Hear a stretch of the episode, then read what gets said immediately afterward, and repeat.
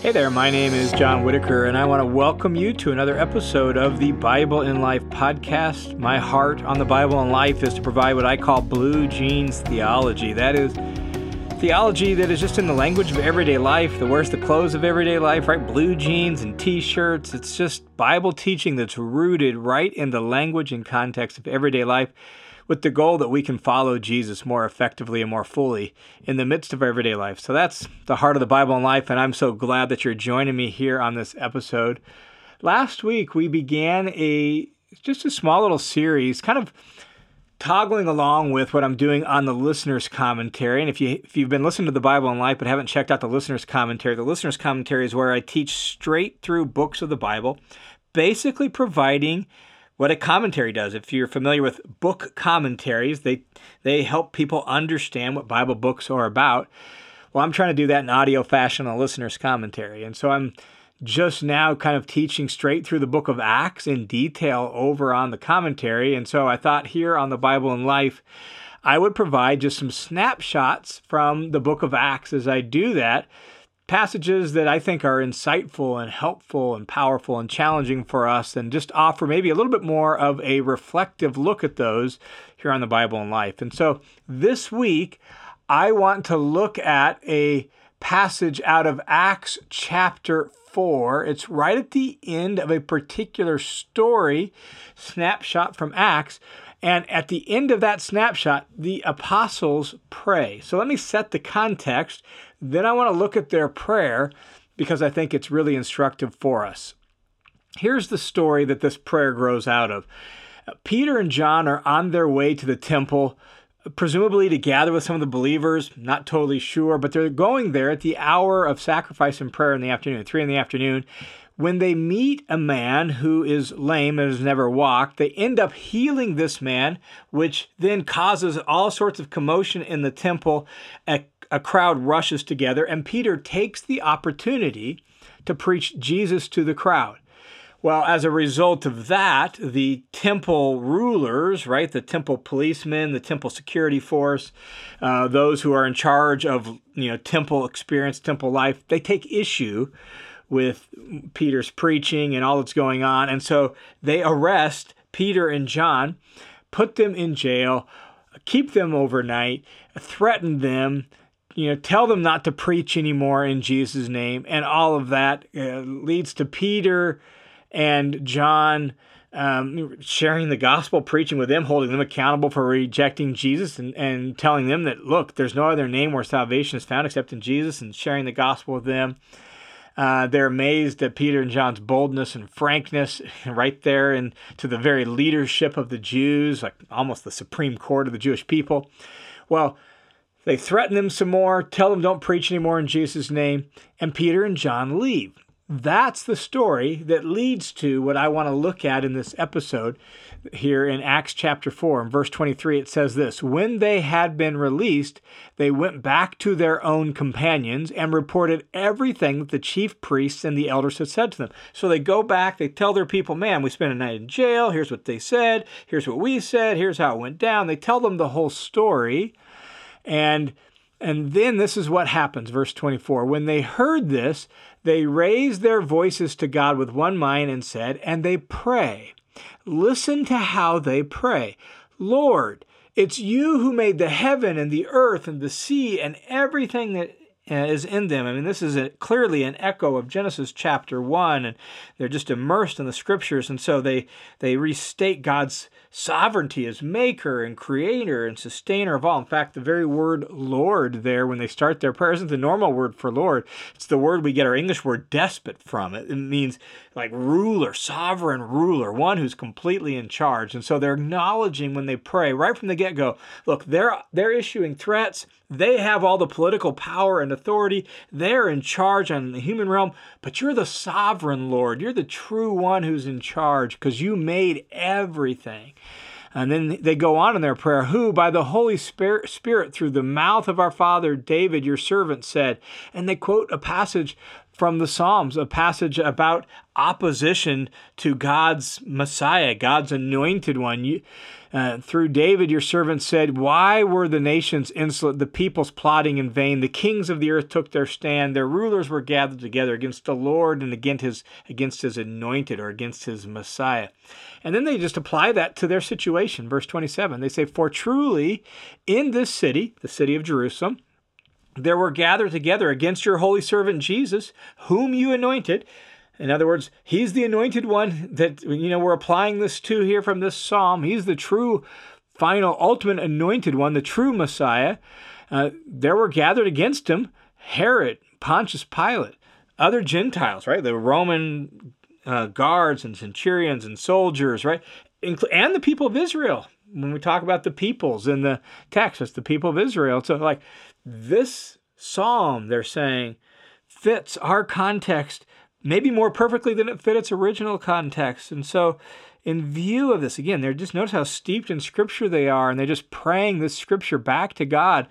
And and they say, so they were gathered together, but they were still under your sovereign control, verse 28, to do whatever your hand and purpose predestined to occur. So they carried out their evil plans, but you're using it for your good purposes, God. And so here's what they pray. And now, Lord, look at their threats and grant it to your bondservants to speak your word with all confidence while you extend your hand to heal and signs and wonders take place through the name of your holy servant Jesus because it was a miracle that led to the event that led to them getting in prison and all that right now that's their prayer that's their prayer it's not super long as recorded here but man, I think there's a lot of insight for us. Obviously, I've emphasized this reading down through it, how steeped in scripture they are, and their, their prayer is steeped in, in, a worldview of the Bible. It's steeped in the language of the Bible. They, they speak it back to God. I think that's important for us in our own praying and to be people who are just saturated with the scriptures like they were. But what really strikes me is what they ask. What do they want? What do they ask God to do? Verse 29, here's their request. All that set up about God's sovereignty and God's in charge and how people are, you know, arranged against Jesus, the Messiah, and, and yet God's using it for his purposes. That's all set up. Here's their prayer request. Verse 29. And now, Lord, look at their threats. That's the first thing they want God to do. Just take notice of their threats to us. See them. Pay attention to them. They're threatening us.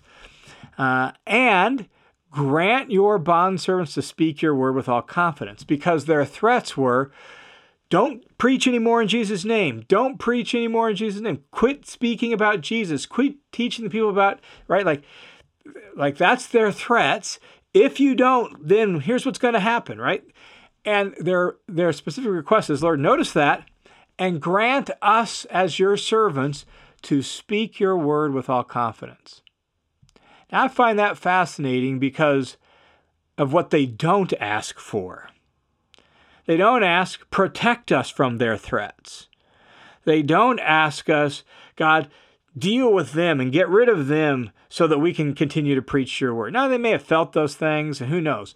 But what they what they asked was, see their threats and give us boldness. It's translated confidence but it's the word for frankness, boldness, freedom of speech. Like that's what they want. They're asking, Lord, give us the boldness and the frankness just to keep speaking your word in view of their threats. See their threats, recognize them, do what you're going to do. You're the sovereign Lord, you're in charge. We know what happened to Jesus and how you use that for your purposes. So, whatever happens to us, we're trusting your sovereignty. Just give us the boldness to speak your word, to continue to teach about Jesus, to continue to preach about Jesus, regardless of their threats. Uh, I, I just think that's so instructive to us. So often, I think we are praying for protection. We're praying for, you know, God bear much fruit. We're, we're praying, you know, God squelch them and put them down. I know I often pray that way, and I don't think those things are totally bad.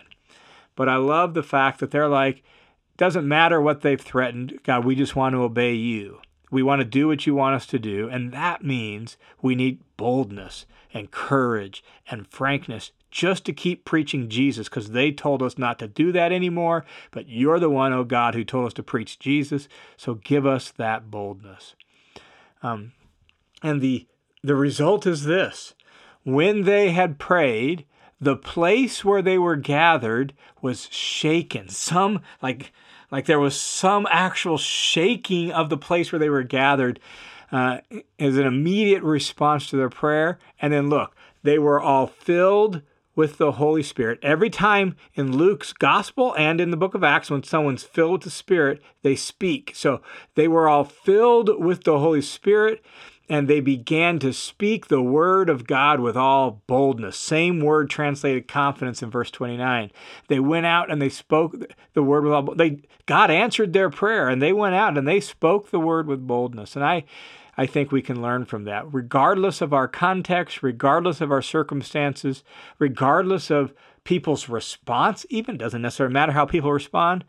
Uh, may we just be people who obey God. And He said, "Go and make disciples," and uh, that means telling people about Jesus and preaching the gospel. And and uh, that's something I personally could get better at. Um, maybe you could too.